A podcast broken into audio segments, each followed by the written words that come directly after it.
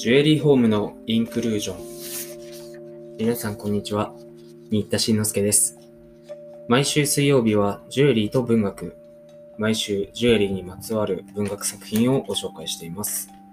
今回ご紹介するのは、宮沢賢治、奈良の木大学士の野宿の4回目です。それでは早速どうぞ。ラクシャンの第3子は、しばらく考えて言う。兄さん、私はどうも、そんなことは嫌いです。私はそんな、周りを熱い灰でうずめて、自分だけ一人高くなるような、そんなことはしたくありません。水や空気がいつでも地面を平らにしようとしているでしょうそして自分でもいつでも低い方、低い方と流れていくでしょう私はあなたのやり方よりはかえってあの方が本当だと思います。荒っぽいラクシャン第一子が、この時まるでキラキラ笑った。キラキラ光って笑ったのだ。こんな不思議な笑いようを今まで俺は見たことがない。驚くべきだ。立派なもんだ。奈良の木大学士が考えた。荒っぽいラクシャンの第一子が、ずいぶんしばらく光ってから、やっと静まってこう言った。水と空気かい？あいつらは朝から晩まで、おいらの耳のそばまで来て、世界の平和のために、お前らの傲慢を削るとかなんとか言いながら、毎日こそこそ、俺らをこすって減らしていくが、まるっきり嘘さ。何でも俺の聞くところによると、あいつらは海岸のふくふくした国土や美しい緑色の野原に行って知らん顔をして溝を掘るやら、堀をこさえるやら、それはどうも実にひどいもんだそうだ。話にも何にもならんというこった。ラクシャンの第三子もつい大声で笑ってしまう。兄さん、なんだかそんなこじつけみたいな、当てこすりみたいな、芝居のセリフのようなものは、一向あなたに似合いませんよ。ところが、ラクシャン第一子は、案外に怒り出しもしなかった。キラキラ光って大声で、笑って笑って、笑ってしまった。その笑い声の洪水は、空を流れてはるかにはるかに南へ行って、寝ぼけた雷のように轟いた。うん、そうだ。もうあまり、俺たちの柄にもない孤り屈はよそう。俺たちのお父さんにすまない。お父さんは九つの氷河を持っていらっしゃったそうだ。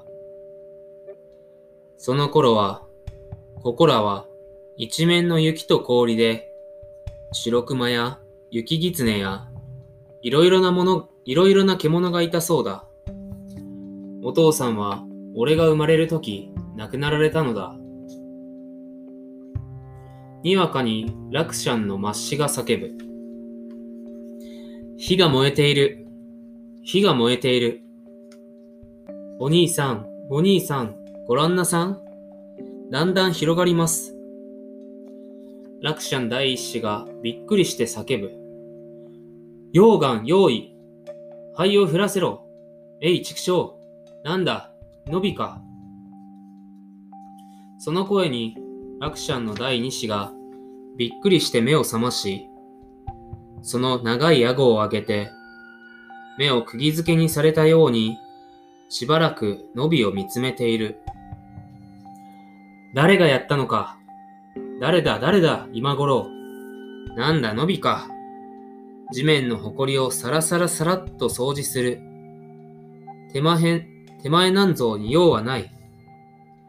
するとラクシャンの第一子が、ちょっと意地悪そうに笑い、手をバタバタと振ってみせて、石だ、火だ、溶岩だ、用意、ふん、と叫ぶ。バカなラクシャンの第二子が、すぐ釣り込まれて慌て出し、顔色をポッポと、顔色をポッとほてらせながら、おい兄貴、一吠えしようか、とこう言った。兄貴は笑う。一吠えってもう何十万年を貴様はぐーぐー寝ていたのだ。それでもいくらかまだ力が残っているのか。武将な弟はただ一言、ない、と答えた。そしてまた長い顎を腕に乗せ、ぽっかりぽっかり寝てしまう。静かなラクシャン第三子が、ラクシャンの第四子に言う。空が大変軽くなったね。明日の朝はきっと晴れるよ。ええ、今夜は鷹が出ませんね。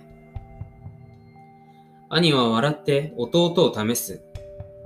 さっきの伸びで鷹の子供が焼けたのかな弟は賢く答えた。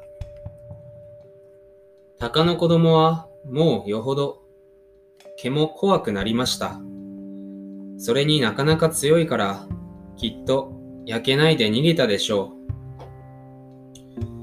兄は心持ちよく笑う。そんなら結構だ。さあもう兄さんたちはよくお休みだ。奈良の木大学士というやつもよく眠っている。さっきから僕らの夢を見てるんだぜ。するとラクシャン大獅子が、ずるそうにちょっと笑ってこう言った。そんなら僕一つ脅かしてやろう。兄のラクシャン第三子が、よせよせ、いたずらするなよ、と止めたが、いたずらの弟はそれを聞かずに、光る大きな長い舌を出して、大学士の額をべろりと舐めた。大学士はひどくびっくりして、それでも笑いながら目を覚まし、寒さにガタッと震えたのだ。いつか空がすっかり晴れて、まるで一面星が輝き、真っ黒な四つの眼形が正しく元の形になり、じっと並んで立っていた。今回はここまでです。それではまた次回お耳にかかります。